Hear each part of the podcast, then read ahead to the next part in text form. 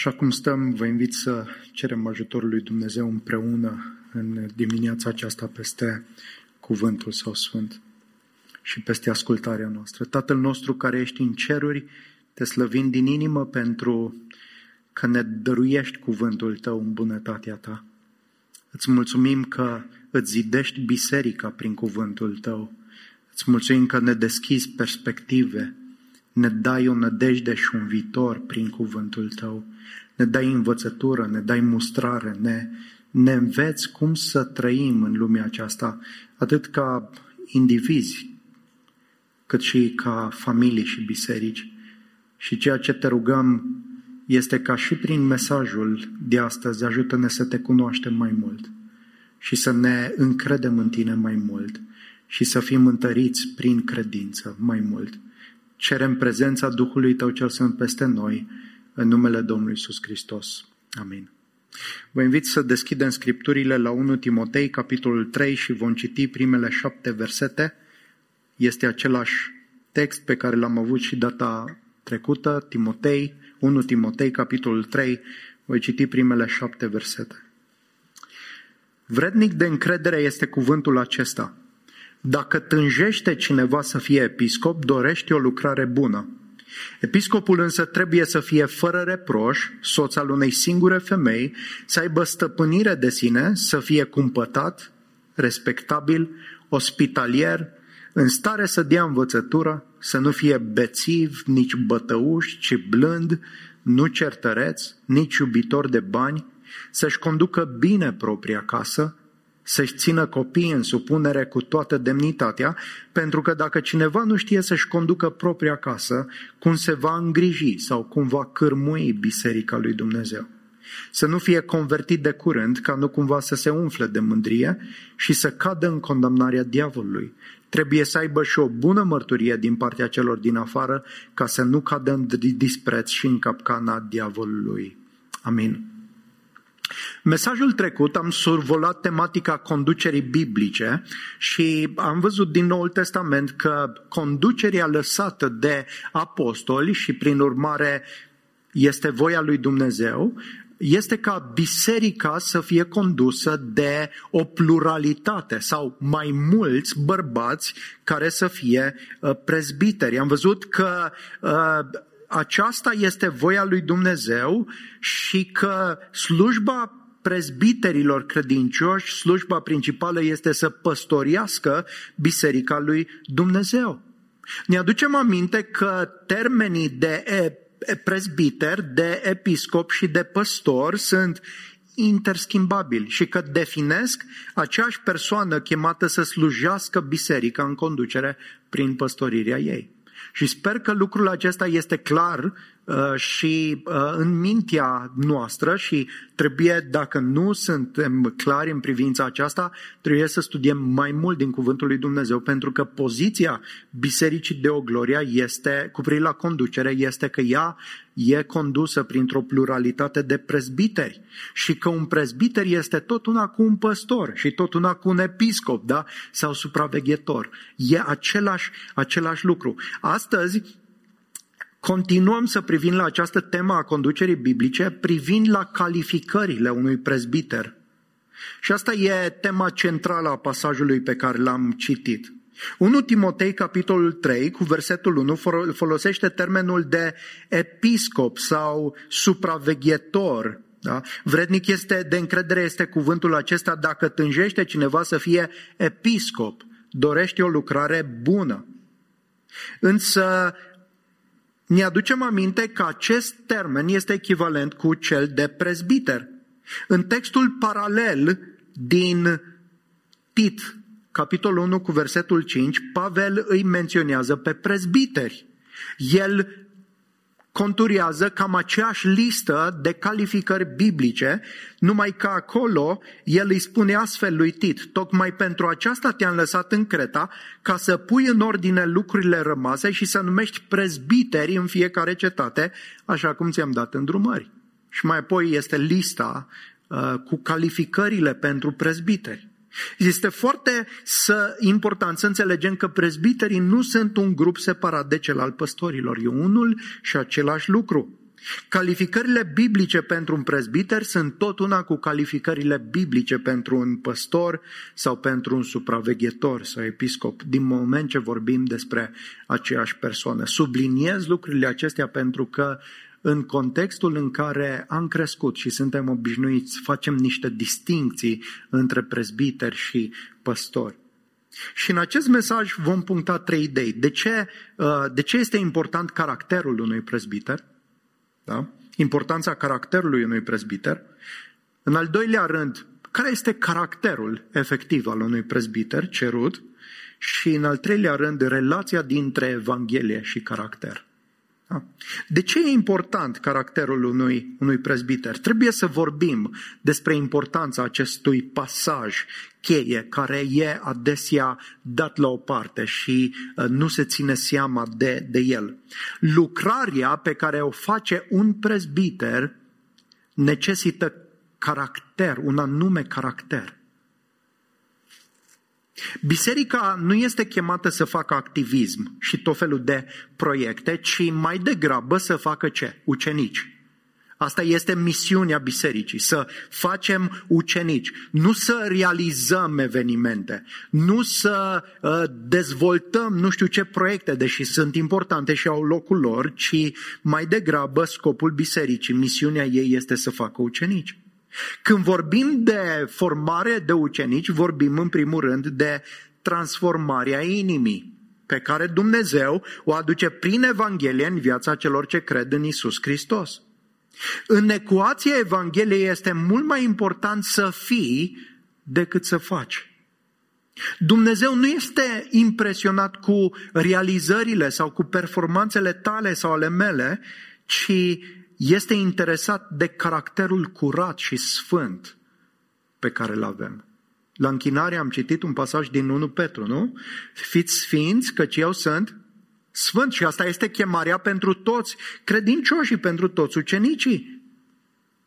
Noi foarte ușor trecem cu vederea acest fapt.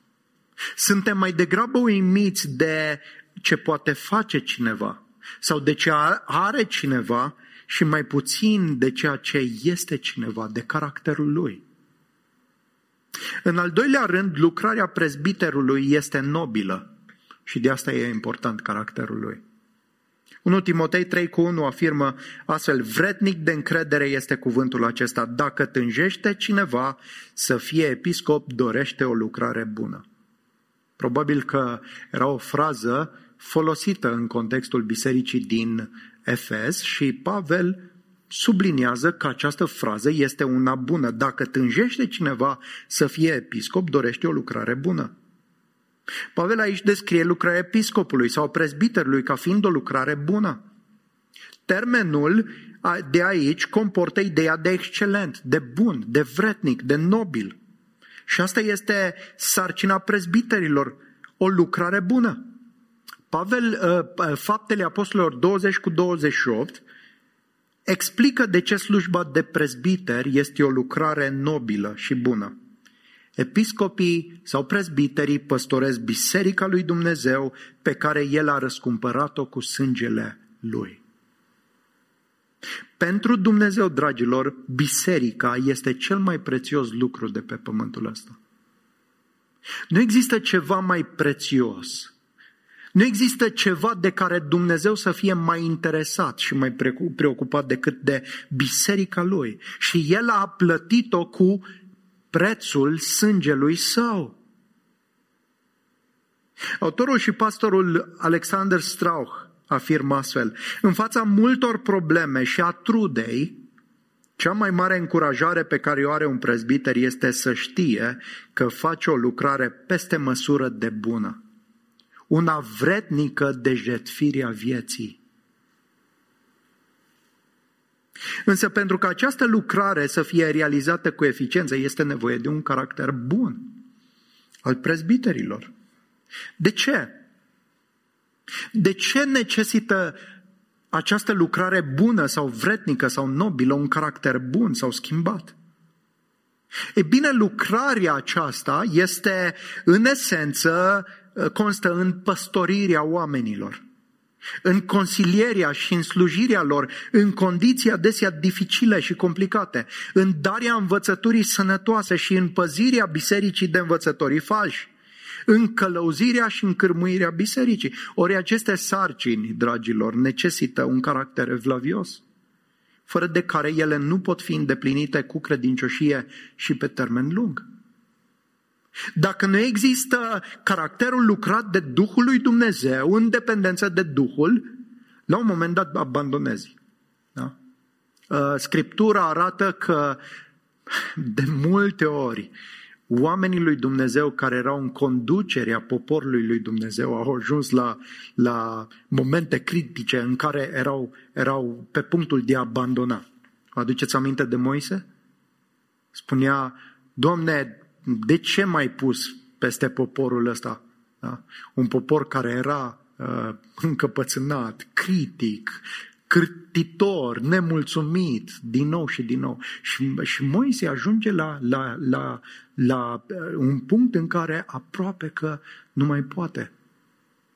De asta e nevoie ca caracterul prezbiterilor să fie un, un caracter schimbat de Evanghelie ca să poată face lucrarea aceasta. Și în al treilea rând, de ce e important? Caracterul pentru că prezbiterii sunt exemple pentru turmă. Prezbiterii nu conduc prin constrângere, nu conduc prin a impune, prin a domina, ci mai degrabă conduc prin cuvântul lui Dumnezeu și, foarte important, dându-se exemplu. Apostolul Petru îi îndeamnă pe prezbiterii bisericii să păstorească turma lui Dumnezeu, nu ca unii care domniți peste cei care v-au căzut la sorți, ci fiind exemple pentru turmă. Prezbiterii oferă înaintea adunării un standard vizibil cu privire la chemarea pe care Dumnezeu o are pentru fiecare credincios, pentru fiecare ucenic. Caracterul și calificările unui prezbiter nu sunt diferite de trăsăturile pe care orice creștin trebuie să le urmărească. Și vreau să repet. Lista pe care o vom parcurge în dimineața aceasta din textul acesta nu e o listă pe care să o punem și să spunem, a, păi dacă ești prezbiter trebuie să fie așa. Dacă nu, se poate și altfel. Nu, asta este lista pe care Dumnezeu ne cheamă să o vedem și să înțelegem că El este preocupat să lucreze un asemenea caracter în viața fiecărui bărbat creștin și a fiecărei femei creștine. Dar că prezbiterii în mod special trebuie să întrupeze aceste calități. De ce? Pentru că ei sunt exemple pentru turmă. Da? Privind la prezbiteri credincioși ar trebui să învețe prin exemplul lor cum să slujească, cum să conducă familia, cum să-și iubească familia, cum să rezolve conflictele, cum să manifeste răbdare în suferință și nevoi. Prezbiterii exercită o, o influență puternică asupra vieții spirituale ale celor care sunt slujiți. Prezbiterii conduc în primul rând prin caracter și apoi prin acțiuni sau lucrări specifice. De aceea e crucial, dragilor, să uh, înțelegem cât de importante sunt calificativele pentru alegerea prezbiterilor, pentru că în joc este caracterul, până la urmă, al tuturor credincioșilor. Prezbiterii sunt chemați să, să întrupeze portretul ucenicului. Dar încă o dată, mesajul din dimineața aceasta nu are în vedere numai pe prezbiteri, ci ne are în vedere pe toți. Este chemarea pe care Domnul ne-o face tuturor. Și în al patrulea rând este important caracterul prezbiterilor pentru că prezbiterii constituie prima țintă de atac a diavolului. Parte din strategia diavolului este ca înainte de toate să afecteze conducerea unei biserici. El știe că dacă face pagube în cadrul conducerii, atunci turma devine mai vulnerabilă. Și asta o vedem uh, în mod practic că este adevărat. El știe că dacă îi poate face pe prezbiter să nu vegheze, să fie leneș, atunci devorarea oilor este mult mai ușoară.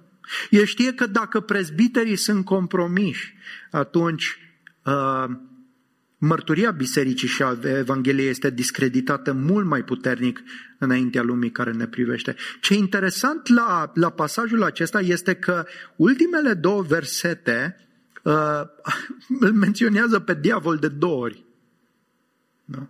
Să nu fie convertit de curând, ca nu cumva să, să se umfle de mândrie și să cadă în condamnarea diavolului. Versetul 7 trebuie să aibă și o bună mărturie din partea celor din afară, să nu cadă în dispreț și în capcana diavolului. Cu alte cuvinte, prima țintă pe care o are diavolul cu privire la biserică stă în conducerea ei. Țintești acolo, da? De ce? Pentru că dorește ca turma sau ca biserica întreagă să fie vulnerabilă. Ca paranteză, rugați-vă pentru liderii voștri. Și o zic, o zic într-un sens cât se poate de real, avem nevoie de rugăciunile voastre. Nu vă așteptați ca totul să meargă bine ca și când nu există o luptă spirituală în lucrare. Există o luptă teribilă din punct de vedere spiritual. În concluzie, ă, dacă prezbiterii sunt firești, atunci lucrarea Evangheliei este slăbită, neglijată și chiar abandonată. Învă- învățătorii falși nu îndeplinesc calificările biblice și astfel învățătura pe care o transmit este falsă. Învățătorii falși au, au o putere de influență enormă prin, prin darurile sau prin personalitatea lor deosebită, dar nu prin caracter. Și de multe ori noi suntem preocupați mai mult să ne uităm la personalitate și la, la, la realizări decât la caracter.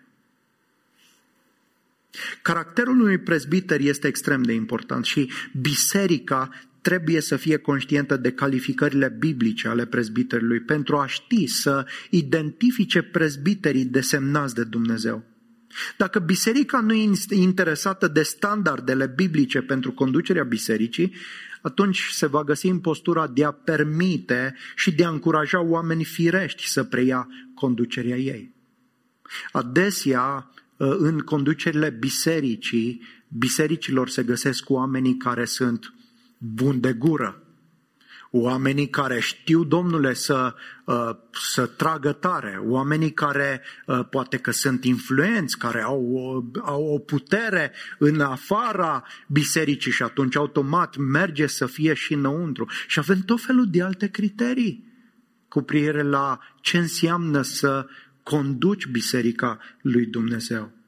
De multe ori biserica e mai interesată de personalitatea, de carisma și de realizării unei persoane, în detrimentul caracterului ei. Însă, din punct de vedere biblic și spre deosebire de lumea seculară, caracterul prezbiterului vine înaintea abilităților și a competențelor sale. În al doilea rând, haideți să ne uităm specific la caracterul unui prezbiter. Când vorbim de caracter, nu vorbim de temperament. Da? Nu vorbim de personalitate. Uh, putem să facem distinția aceasta? Personalitatea și uh, temperamentul nostru uh, pot fi diferite. Unii pot fi mai expresivi, mai vocali, mai ies mai în afară, sunt mai energici și lucrul ăsta este bun, nu e nimic de greșit cu privire la asta. Alții nu sunt așa de energii, sunt mai retrași, sunt mai, poate mai timizi prin natura lor, uh, sunt mai gânditori, mai interiorizați, dar temperamentul nu e tot una cu caracterul. Caracterul, în schimb, este, uh, sunt acele virtuți, acele trăsături pe care Duhul lui Dumnezeu le lucrează în fiecare om, indiferent de personalitatea lui. Gândiți-vă la Petru. Petru era un om vocal. Da? Îl lua gura pe dinainte mai tot timpul. Era purtătorul de cuvânt al ucenicilor. Da? Și Petru avea nevoie ca să-i fie format caracterul. Sunt alți, alt, alte persoane din grupul ucenicilor care erau mai retrase. Da? Și ei au nevoie de formarea caracterului lui Dumnezeu în viața lor. Care este caracterul care îl califică pe un prezbiter? Care sunt în mod concret calificările lui? Ceea ce trebuie să le dețină și să le cultive tot mai mult. În versetul 1 Pavel spune așa, vrednic de încredere este cuvântul acesta, dacă tânjește cineva să fie episcop, dorește o lucrare bună. Episcopul însă trebuie să fie așa și așa. Da? Dacă dorește cineva o, să fie episcop sau prezbiter, dorește un lucru bun. Posibilitatea de a fi prezbiter, dragilor, este deschisă pentru fiecare bărbat creștin din adunare. Nu există, nu există o restrângere la câteva persoane selectate discreționar, ci mai degrabă Pavel îi încurajează pe bărbații creștini să-și dorească să fie prezbiteri. De ce? Pentru că doresc o lucrare bună, o lucrare nobilă. Și noi trebuie să știm asta. Lucrarea prezbiterilor este de dorit, este o valoare deosebită. Și sunt puțini oameni care doresc să facă cu adevărat această lucrare. Prin urmare, Pavel îi încurajează, doriți lucrarea aceasta, este o lucrare bună. Nu vă gânde, nu, să nu aveți o, o smerenie falsă de asta, oh, eu mă mulțumesc cu atât. Nu! Dorește o lucrare bună. De ce? Pentru că lucrarea asta este așa de importantă pentru sănătatea bisericii și că este nevoie de oameni calificați care să, care să uh, slujească în felul acesta și biserica trebuie să încurajeze pe prezbiteri în lucrarea aceasta. Deci dorința de a fi prezbiter este una bună și Pavel o aprobă. Îmi doresc, dragilor, ca mulți bărbați din biserica noastră să dorească să fie prezbiteri să dorească să fie prezbiteri, um, pentru că doresc o lucrare nobilă. Este greșit să urmărești poziția de dragul poziției sau de dragul conducerii. Este greșit să-ți dorești prezbite, să fii prezbiter pentru privilegii, pentru bani, o să vedem, pentru a fi influent. E greșit.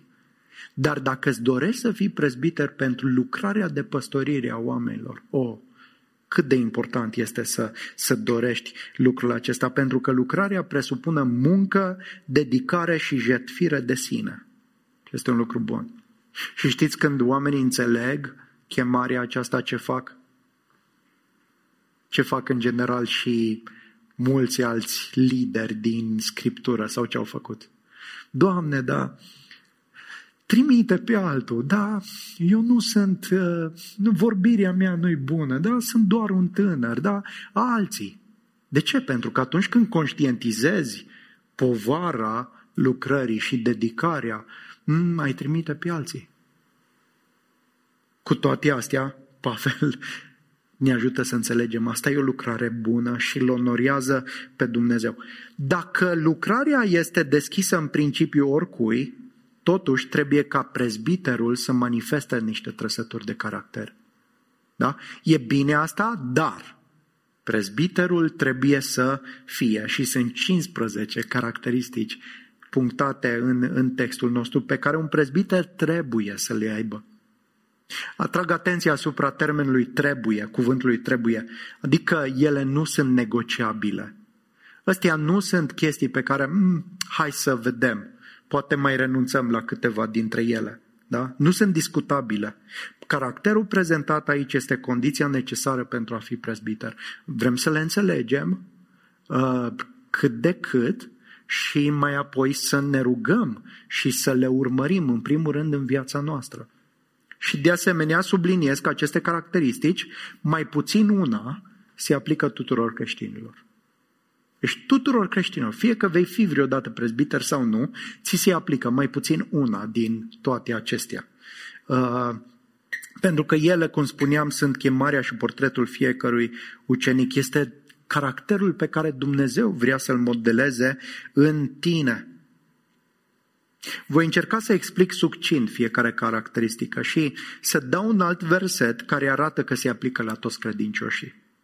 George Knight, un, un comentator biblic recunoscut, scrie că toate caracteristicile acestea se concentrează pe două domenii. Disciplina de sine și maturitatea personală, primul domeniu, și al doilea, abilitatea de a se relaționa bine la alte perso- persoane, de a le învăța și de a avea grijă de ele. Și acestea două sunt întrețesute.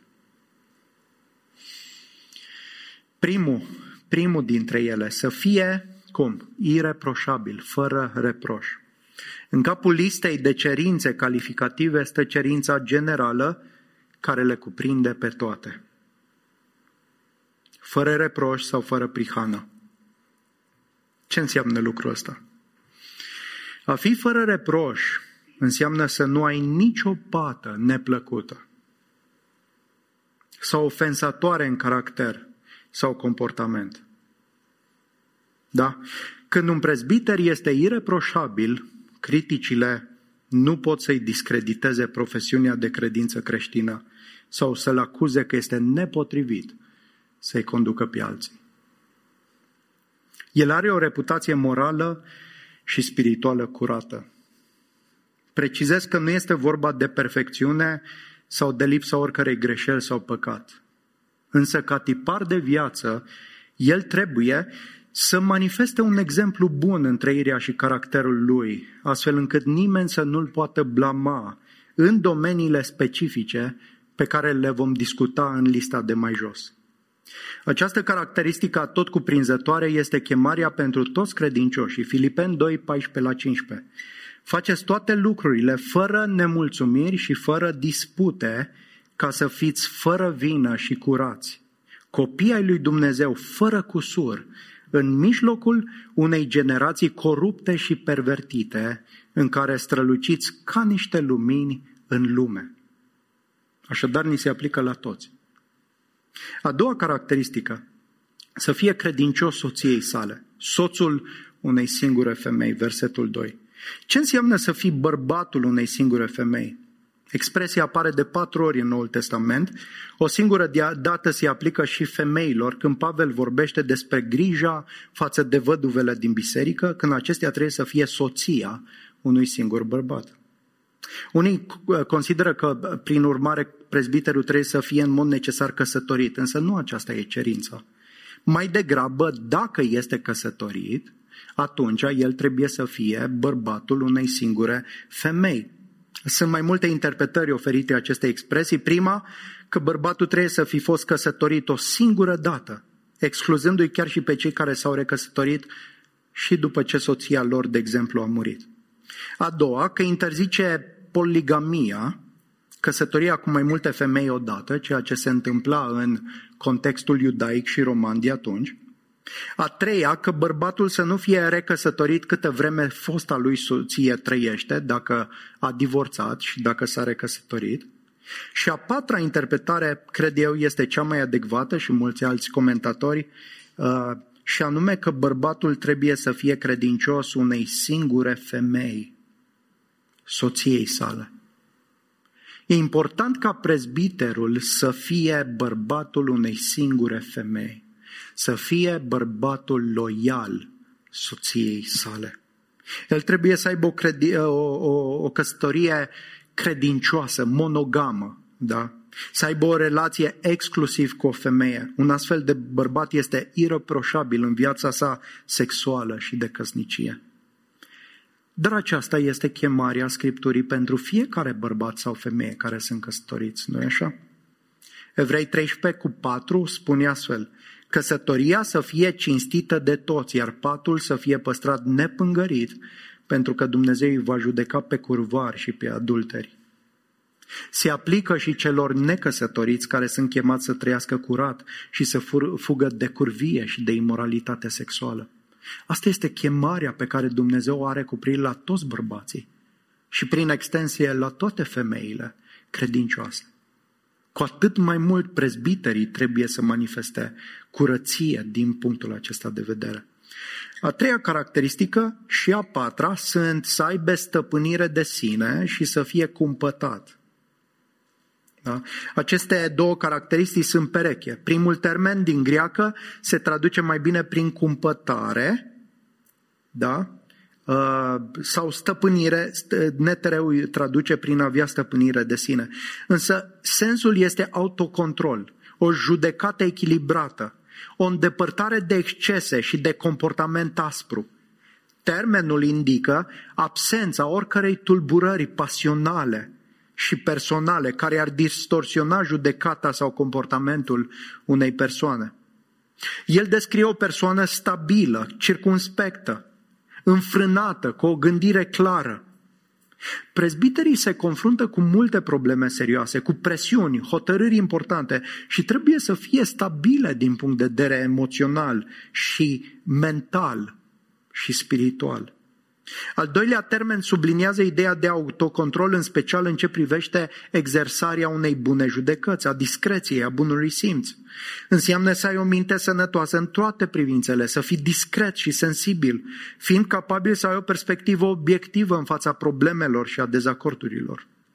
În Tit 2 cu 5, Pavel le cheamă pe femeile mai în vârstă să le învețe pe cele mai tinere, printre altele să fie cumpătate în toate lucrurile. Dumnezeu ne cheamă pe toți la autocontrol și la cumpătare.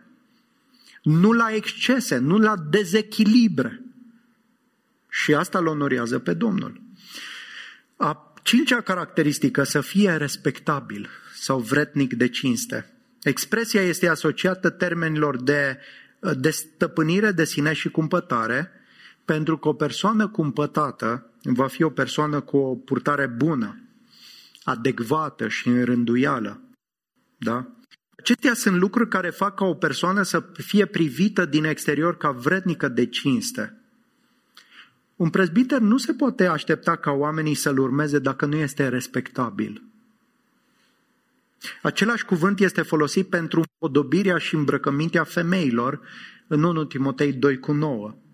Acestea trebuie să se îmbrace cu îmbrăcăminte decentă sau respectabilă. Dumnezeu ne cheamă să avem un fel de viață în cumpătare și în autocontrol care să, uh, care să fie demnă de, să fie demn de cinste. Și oamenii să vadă lucrul acesta. A șasea caracteristică, să fie ospitalier.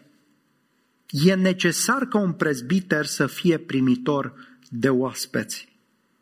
Ospitalitatea este o expresie concretă a dragostei creștine și a vieții de familie. Atunci când un prezbiter nu este, nu este ospitalier, avem un exemplu sărac al dragostei creștine și al grijii față de ceilalți. Pentru că prezbiterii trebuie să se jerfiască pe sine în dragoste și grijă pentru turmă. Lucrurile acestea nu se pot face de la distanță sau doar cu un zâmbet și o strângere de mână duminică dimineața. O casă deschisă este un semn al unei inimi deschise și al unei atitudini slujitoare, iubitoare și jerfitoare. Lipsa ospitalității este un semn sigur al creștinismului egoist, lipsit de viață și de dragoste.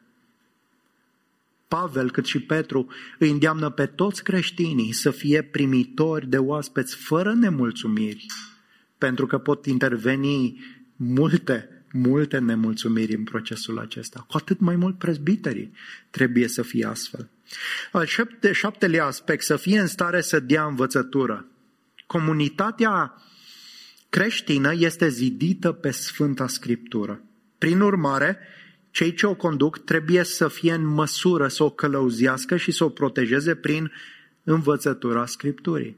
Spuneam adineauri că prezbiterii nu au multe unelte la dispoziție în conducerea bisericii, uh, decât, cea, poate cea mai importantă, este învățătura dată din cuvânt. Asta este direcția, asta este hrănirea uh, și păstorirea poporului lui Dumnezeu. O parte majoră a păstoririi implică hrănirea turmei din cuvântul lui Dumnezeu.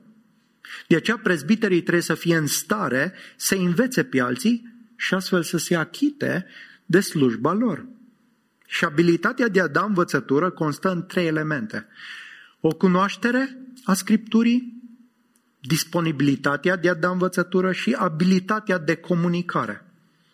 Nu înseamnă că prezbiterii trebuie să fie oratori prin excelență, însă înseamnă că ei trebuie să cunoască Scriptura și să fie în măsură să învețe pe alții.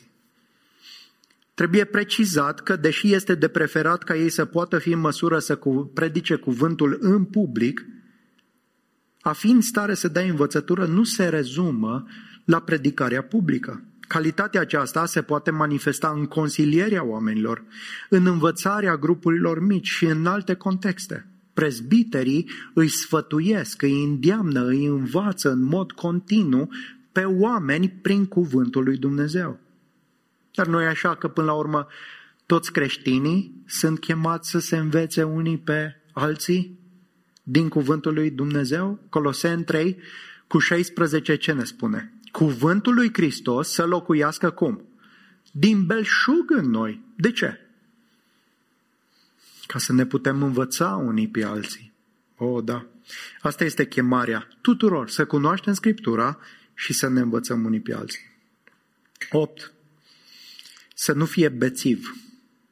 Un prezbiter trebuie să fie ireproșabil în felul în care folosește alcoolul. Nu trebuie să fie preocupat sau dedat la vin.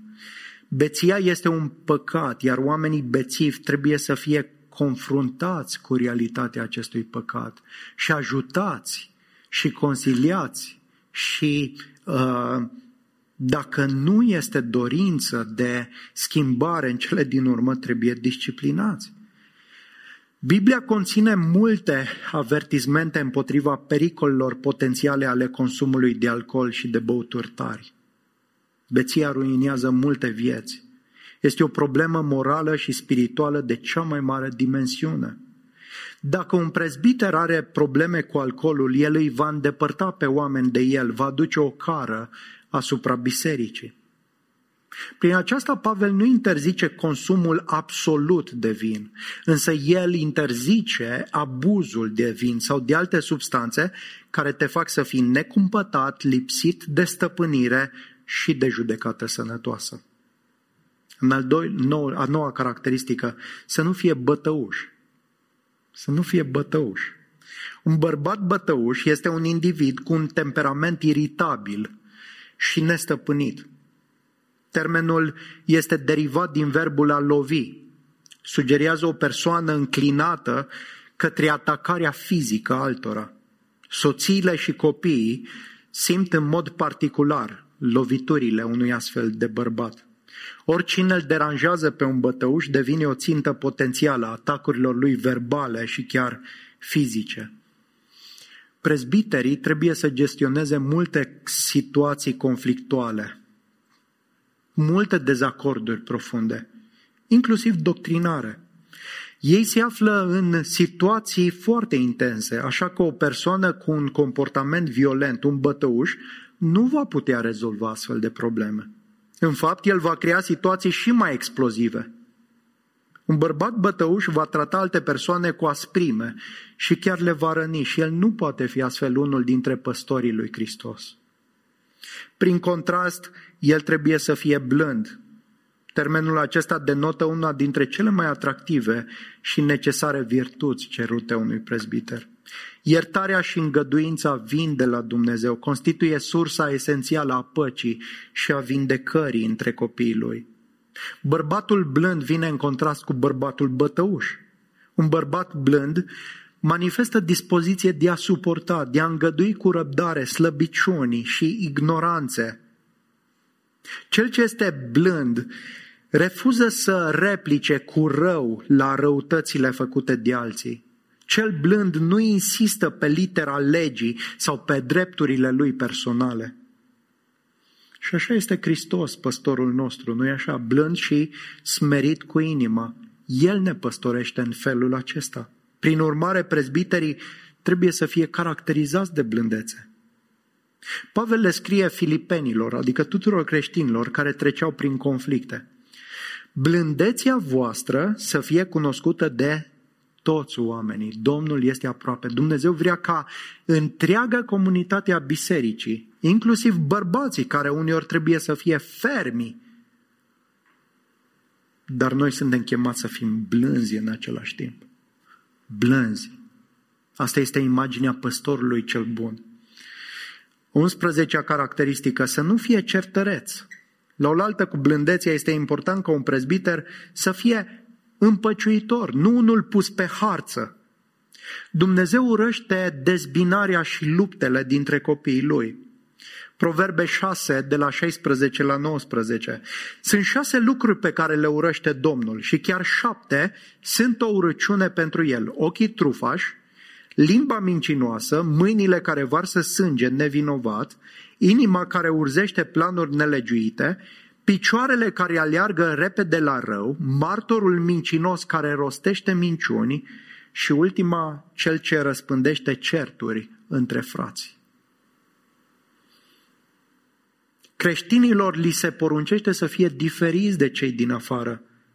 Tit 3 cu 2. Să nu vorbească de rău pe nimeni, să nu fie certăreți, să fie îngăduitori, să arate o blândețe de plină față de toți oamenii. Dragilor, luptele paralizează și ucid multe biserici locale, certurile fără sfârșit, pe tot felul de lucruri. Aceasta poate fi problema cea mai mare cu care liderii creștini se confruntă. Un prezbiter este chemat să fie împăciuitor, nu certăreț, să nu fie înclinat înspre dispute. 12. Să nu fie iubitor de bani. Un prezbiter trebuie să nu iubească banii și să nu fie lacom.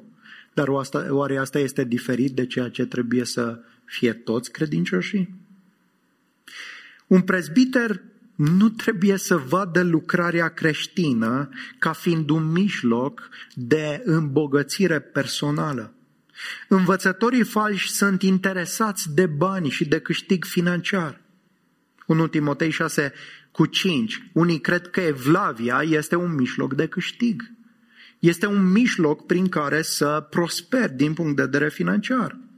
Fariseii erau iubitori de bani, devorau casele văduvelor. Principalii lideri religioși din vremea lui Isus transformaseră templul într-o piață spre profitul lor. Scriptura lansează un avertisment hotărât împotriva iubirii de bani. Tot în 1 Timotei 6 cu 10, iubirea de bani este rădăcina tuturor relelor și unii care au umblat după ea au rătăcit de la credință și s-au străpuns singuri cu o mulțime de chinuri. De fapt, textul acesta interzice tuturor creștinilor să fie iubitori de bani, cu atât mai mult prezbiterilor. Noi trebuie să fim mulțumiți cu ceea ce Dumnezeu ne-a dat. Iată cum îndeamnă autorul în evrei pe credincioși. Felul vostru de viață să fie fără iubire de bani. Fiți mulțumiți cu ce aveți, pentru că El a spus, nici de cum nu te voi lăsa și nici de cum nu te voi părăsi. Prezbiterii trebuie să fie modele de mulțumire și credință în grija iubitoare a lui Hristos față de ei. A 13-a caracteristică, să-și conducă bine propria familie. Să-și conducă bine propria casă, să-și țină copiii în supunere, cu toată demnitatea, pentru că dacă cineva nu știe să-și conducă propria casă, cum se va îngriji de Biserica lui Dumnezeu? Există o corelație între conducerea familiei și conducerea bisericii. Elementul cheie în evaluarea conducerii familiei unui bărbat este comportamentul copiilor lui. Asta înseamnă că trebuie să fie un tată creștin responsabil, un soț și un lider bun în familie. Trebuie să aibă o reputație bună, ca unul care asigură nevoile familiei sale, din punct de vedere financiar, emoțional și spiritual. Orice bărbat incapabil să-și stăpânească copii, dar atenție, cu blândețe și sobrietate, prin a menține o bună disciplină în familia lui, nu este un bărbat bun pentru a cârmui biserica lui Dumnezeu. O familie bine condusă înseamnă că are copii care ascultă de tatălor și se supun conducerii lui. Tatăl nu trebuie să fie un tiran care le zdrobește sufletele celorlalți pentru a obține supunere din partea lor prin pedepsi aspre. În altă parte, Pavel ne scrie, și voi, părinților, nu întărâtați la mânie pe copiii voștri, ci creșteți în mustrarea și învățătura Domnului. Prezbiterul nu trebuie să obțină supunere din partea oamenilor într-un mod tiranic, ci de asemenea cu blândețe. Dar testul, unul din testele lui este ce se întâmplă în casa lui. Chemarea aceasta este pentru toți tații. Bineînțeles că nu există copii perfect și fără probleme. Dacă are cineva așa ceva, să ridice mâna sus. Nu știu, să îi cunosc pe aceea.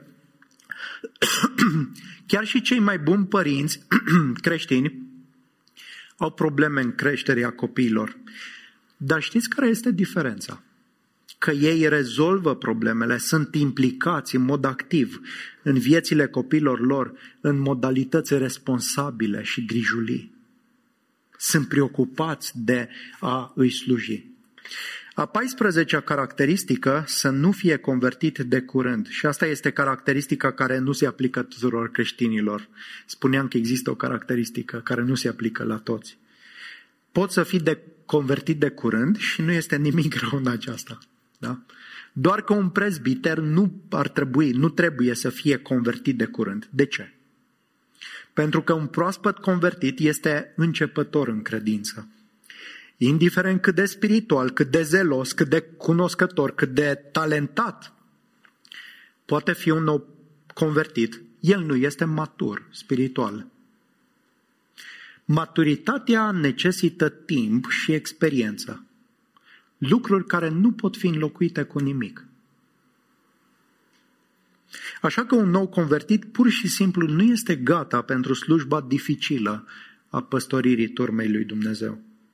Un prezbiter trebuie să fie matur, de aici și ideea de prezbiter sau bătrân, chiar dacă nu din punct de vedere fizic, dar din punct de vedere al maturității cu siguranță și să-și cunoască bine propria inimă. Un creștin începător nu-și cunoaște inima, nu înțelege viclenia diavolului, așa că este mult mai vulnerabil în fața mândriei. Cea mai subtilă dintre toate ispitele și cel mai distrugător dintre toate păcatele este mândria. Biblia arată că mândria este capabilă să-i distrugă chiar și pe cei mai buni oameni. A 15-a caracteristică și în cele din urmă, să aibă o bună mărturie din partea celor de afară. O bună reputație din partea celor de afară este ultima caracteristică menționată, dar extrem de importantă. Scriptura ne învață că toți creștinii trebuie să aibă o bună reputație înaintea lumii necredincioase. Citez un singur verset, 1 Corinteni 10, de la 32 la 33. Să nu fiți o piedică nici pentru iudei, nici pentru greci, nici pentru biserica lui Dumnezeu, așa cum de altfel încerc și eu să plac tuturor în toate lucrurile, căutând nu folosul meu, ci al multora ca să fie mântuiți. Credibilitatea evanghelică și mărturia bisericii sunt legate de mărturia, de reputația creștinilor și a liderilor ei. În realitate, necreștinii pot să cunoască mult mai multe despre caracterul și comportamentul unui potențial prezbiter decât cunoaște biserica locală. Destul de des se întâlnește situația când colegii necreștini de muncă sau rudele intră în contact zilnic cu un creștin sau lider mai mult decât o fac membrii bisericii. Iar opinia unuia din exterior despre caracterul unui lider creștin nu poate fi ignorată, pentru că ea afectează mărturia evanghelică a întregii biserici. Haideți să ne gândim puțin, dacă un creștin, și mai ales un păstor sau prezbiter, are printre necredincioși o reputație de om de afaceri necinstit, de curvar sau afemeiat. Comunitatea necredincioasă va observa în mod special ipocrizia lui și îl vor ridiculiza, dar și pe biserică. Va fi discreditat ca lider creștin, va suferi o cară și insulte și astfel poate cădea în capcana diavolului, care este un vânător viclian. Folosindu-se de criticile publice și de compromisurile prezbiterului, diavolul îl va atrage în capcană pe cel neatent. Îl va atrage în, cap- în păcate mai grave, precum mânie, amărăciune necontrolate, răzbunare mânioasă, minciună, mai multă ipocrizie și chiar împietrirea inimii. Așadar, în aceste versete, Pavel conturiază caracterul prezbiterului dar și caracterul fiecărui creștin. Și este chemarea pe care Dumnezeu ne-o dăruiește pentru orice bărbat și femeie care se încred în Hristos. Dar în, în încheiere, aș vrea să ne aducem aminte ce anume produce acest caracter. Singura în măsură să producă un asemenea caracter este Evanghelia Harului lui Dumnezeu. Nimic și nimeni, dragul meu, nu te va schimba până ce nu ajungi să fii zdrobit de strădanile și de neputința ta. Până nu ajungi să fii convins că prin puterea ta nu ești decât un rob al păcatului care îți va modela profund caracterul. Și păcatul din, nos, din inima noastră tinde să modeleze caracterul nostru în mod cu totul opus la ce am discutat până aici. Păcatul ne face să fim curvari și imorali, necumpătați și fără stăpânire de sine, profund egoiști, incapabili de a învăța pe alții adevărul, bețivi, bătăuși, aspri, certăreți, iubitori de bani, cu o casă în dezordine, având o mărturie proastă în afară. Asta face păcatul. Educația bună și sforțările personale nu pot decât să ascundă, dar nu să, rezolveze, să rezolve problema unui caracter păcătos. Pentru că astea vin din interiorul nostru. Numai Evanghelia este puterea care poate transforma viața cuiva, inima cuiva și astfel caracterul cuiva. Vă aduceți aminte ce spunea Pavel lui Timotei în capitolul 1? Că dragostea vine dintr-o inimă curată, dintr-o creștință, dintr-o uh, conștiință bună și dintr-o credință fără ipocrizie. Numai Evanghelia, adevărul despre moartea lui Hristos în locul păcătoșilor, a învierii sale biruitoare. Numai prin lucrarea aceasta și credința în El, inima cuiva devine curată, conștiința lui devine bună și se sălășluiește în el o credință fără ipocrizie. Fără această lucrare a Evangheliei la nivelul inimii, caracterul prezentat ne este imposibil pentru noi cei păcătoși. De aceea singura nădejde a noastră este în Evanghelie. Și Evanghelia, lucrarea Evangheliei nu se manifestă doar într-un singur moment de început în viața noastră de credință. Nu este doar un eveniment ci Evanghelia e mijlocul prin care Duhul Sfânt intră în viața noastră, ne aduce în comunitatea credinței, în comunitatea de ucenici, pentru a deveni ucenici, dependenți zilnic de harul și puterea lui Dumnezeu. Un astfel de caracter, Duhul Sfânt îl formează în timp, pe măsură ce depindem de Duhul, umblăm în Duhul. Și deși nu vom deveni perfecți în lume, ci vom rămâne cu slăbiciuni, totuși tiparele noastre de viață se schimbă și vom putea să ne slujim unii pe alții tot mai mult. Și vreau să te întreb în dimineața asta. Ți-a schimbat Domnul Isus inima? Îți modelează El caracterul?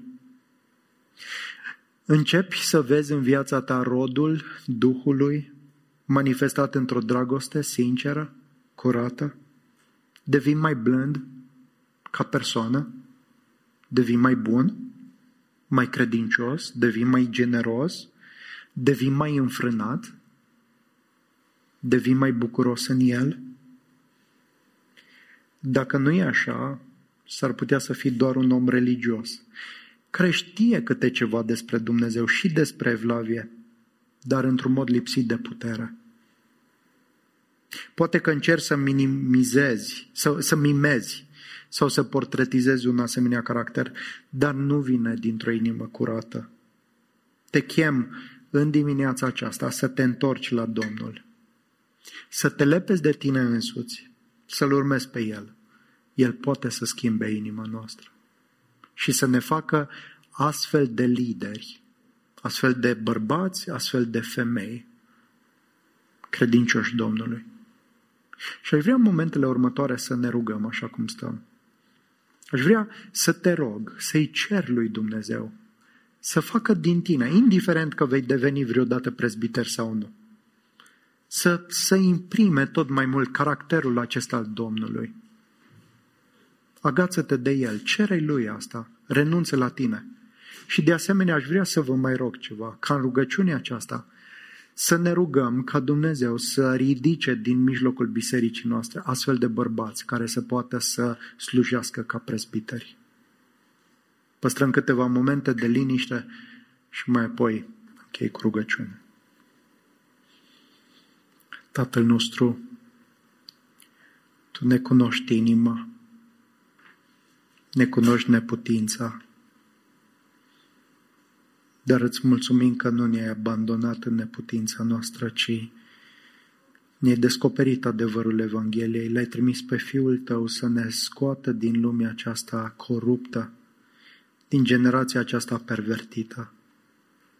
Și ne-ai dat o chemare sfântă. Doamne, numai Iisus Hristos este cel sfânt, cel desăvârșit. Numai El, prin jetfa Lui, poate să ne curățească inima. Te rog tare mult să ne curățești inima prin credință. Și te rugăm, ajută-ne să uh, cultivăm în viața noastră, prin dependența de Tine, un caracter frumos. Și în același timp mă rog ca să pui în inima bărbaților din biserică și să ridici din mijlocul nostru oameni care se califică și știu că ei sunt lucrarea Ta, Doamne. Nu este ceva ce putem produce noi, ci e ce produci Tu. Te rog, lucrează în inima lor o dorință de a păstori biserica Ta. Și de asemenea, te rugăm să lucrezi la calificarea noastră și la caracterul nostru, în așa fel încât să ne bucurăm de o conducere sănătoasă, dar noi înșine toți să fim oameni credincioși cuvântului Tău, să strălucim în lumea aceasta ca niște lumini de dragul Domnului nostru Isus Hristos. Amin.